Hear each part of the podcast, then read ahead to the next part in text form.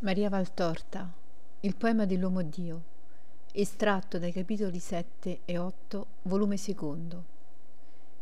L'incontro con Giovanni e Giacomo. Ho amato Giovanni per la sua purezza. Vedo Gesù, cammina lungo il Giordano, è tornato su per giù al posto del suo battesimo. Procede per la sua strada, come assorto nei suoi pensieri. Incontra un gruppo di uomini di età diverse che discutono animatamente tra di loro e che poi si separano. Parte andando verso sud e parte risalendo a nord. Fra quelli che si dirigono a nord vedo esservi Giovanni e Giacomo. Giovanni vede per primo Gesù e lo indica al fratello e ai compagni. Parlano fra loro per un poco e poi Giovanni si dà a camminare velocemente per raggiungere Gesù. Giacomo lo segue più piano, gli altri non se ne occupano camminano lentamente discutendo. Quando Giovanni è presso Gesù, alle sue spalle, lontano appena due o tre metri, grida Agnello di Dio che levi i peccati del mondo. Gesù si volge e lo guarda. I due sono a pochi passi l'uno dall'altro, si osservano.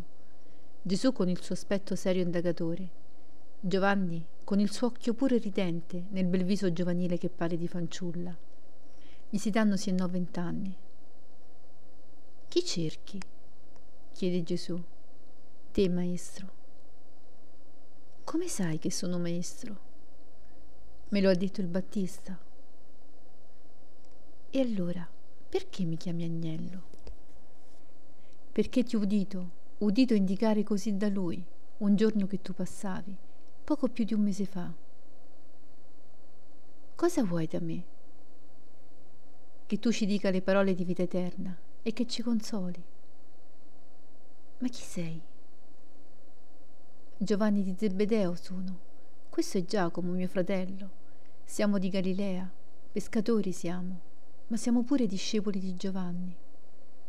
Egli ci diceva parole di vita e noi lo ascoltavamo perché vogliamo seguire Dio e con la penitenza meritare il suo perdono, preparando le vie del cuore alla venuta del Messia. Tu lo sei, Giovanni l'ha detto, perché ha visto il segno della colomba posarsi su di te. A noi l'ha detto, ecco l'agnello di Dio. Io ti dico, agnello di Dio, che togli i peccati del mondo, dacci la pace, perché non abbiamo più chi ci guidi e l'anima è turbata. Dov'è Giovanni? Erode l'ha preso, in prigione è, a Macheronte i più fedeli fra i suoi hanno tentato di liberarlo, ma non si può. Lasciaci venire con te, maestro. Mostraci dove abiti. Venite. Ma sapete cosa chiedete? Chi mi segue dovrà tutto lasciare. Casa, parenti, modo di pensare e vita anche. Io vi farò miei discepoli e miei amici se volete. Ma io non ho né ricchezze né protezioni sono, e più lo sarò, povero sino a non avere dove posare il capo, e perseguitato più di sperduta pecora dei lupi. La mia dottrina è ancora più severa di quella di Giovanni, perché interdice anche il risentimento. Non tanto all'esterno si volge, quanto allo spirito. Rinascere dovete se volete essere miei. Lo volete voi fare? Sì, maestro tu solo hai parole che ci danno luce. Esse scendono, e dove era tenebra di desolazione, perché privi di guida mettano chiarore di sole. Venite dunque e andiamo, vi ammestrerò per via. Dice Gesù. Il gruppo che mi aveva incontrato era numeroso, ma uno solo mi riconobbe, colui che aveva anima, pensiero e carne limpida da ogni lussuria Insisto sul valore della purezza. La castità è sempre fonte di lucidità di pensiero. La verginità poi affina e conserva la sensibilità intellettiva ed affettiva a perfezione che solo chi è vergine prova. Vergine si è in molti modi, forzatamente, e questo specie per le donne quando non si è stati scelti per nozze di sorta. Dovrebbe esserlo anche per gli uomini, ma non lo è, e ciò è male perché da una gioventù anzitempo sporcata dalla libidine non potrà che venire un capofamiglia malato nel sentimento e sovente anche nella carne. Vi è la verginità voluta, ossia quella di coloro che si consacrano al Signore in uno slancio dell'animo. Bella verginità, sacrificio gradito a Dio, ma non tutti poi sanno permanere in quel loro candore di giglio che sta rigido sullo stelo teso al cielo, ignaro del fango del suolo, aperto solo al bacio del sole di Dio Tanti restano fedeli materialmente al solo fatto, ma infedeli con il pensiero, che rimpiange e desidera ciò che ha sacrificato. Questi non sono vergini che a metà. Se la carne è intatta, il cuore non lo è.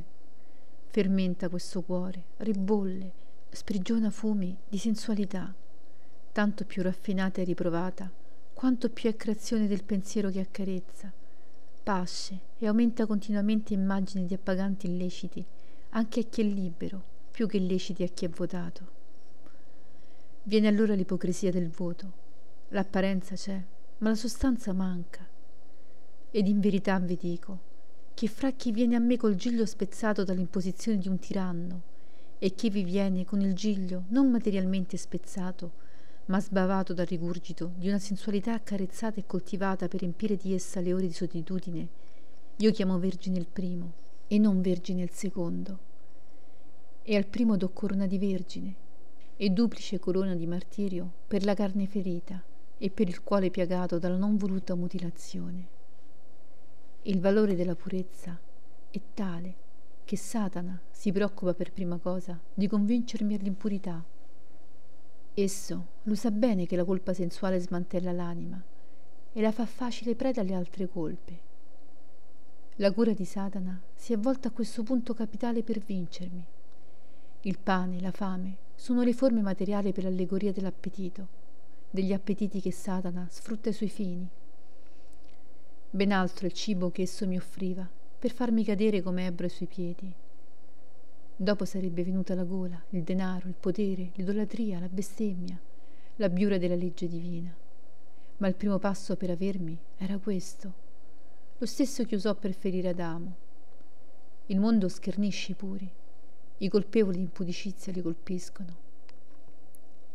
Giovanni Battista è una vittima della lussuria di due osceni. Ma se il mondo ha ancora un poco di luce, ciò si deve a pure del mondo sono essi servi di Dio e sanno capire e ripetere le parole di Dio. Io ho detto, beati puri di cuore perché vedranno Dio. Anche dalla terra, essi, ai quali il fumo del senso non turba il pensiero, vedono Dio e lodono e lo seguono e l'additano agli altri. Giovanni di Zebedeo è un puro, è il puro fra i miei discepoli, anima di fiore in un corpo d'angelo Egli mi chiama con le parole del suo primo maestro e mi chiede di dargli pace. Ma la pace l'ha in sé per la sua vita pura ed io l'ho amato per questa sua purezza, alla quale ho affidato gli insegnamenti, i segreti, la creatura più cara che avessi. È stato il mio primo discepolo, il mio amante dal primo istante che mi vide. La sua anima si era fusa con la mia, sin dal giorno che mi aveva visto passare lungo il Giordano e mi aveva visto indicare il Battista. Se anche non mi avesse incontrato di poi, al mio ritorno dal deserto mi avrebbe cercato, tanto da riuscire a trovarmi, perché chi è puro e umile è desideroso di istruirsi nella scienza di Dio e viene, come va l'acqua al mare, verso quelli che riconosce maestri nella dottrina celeste.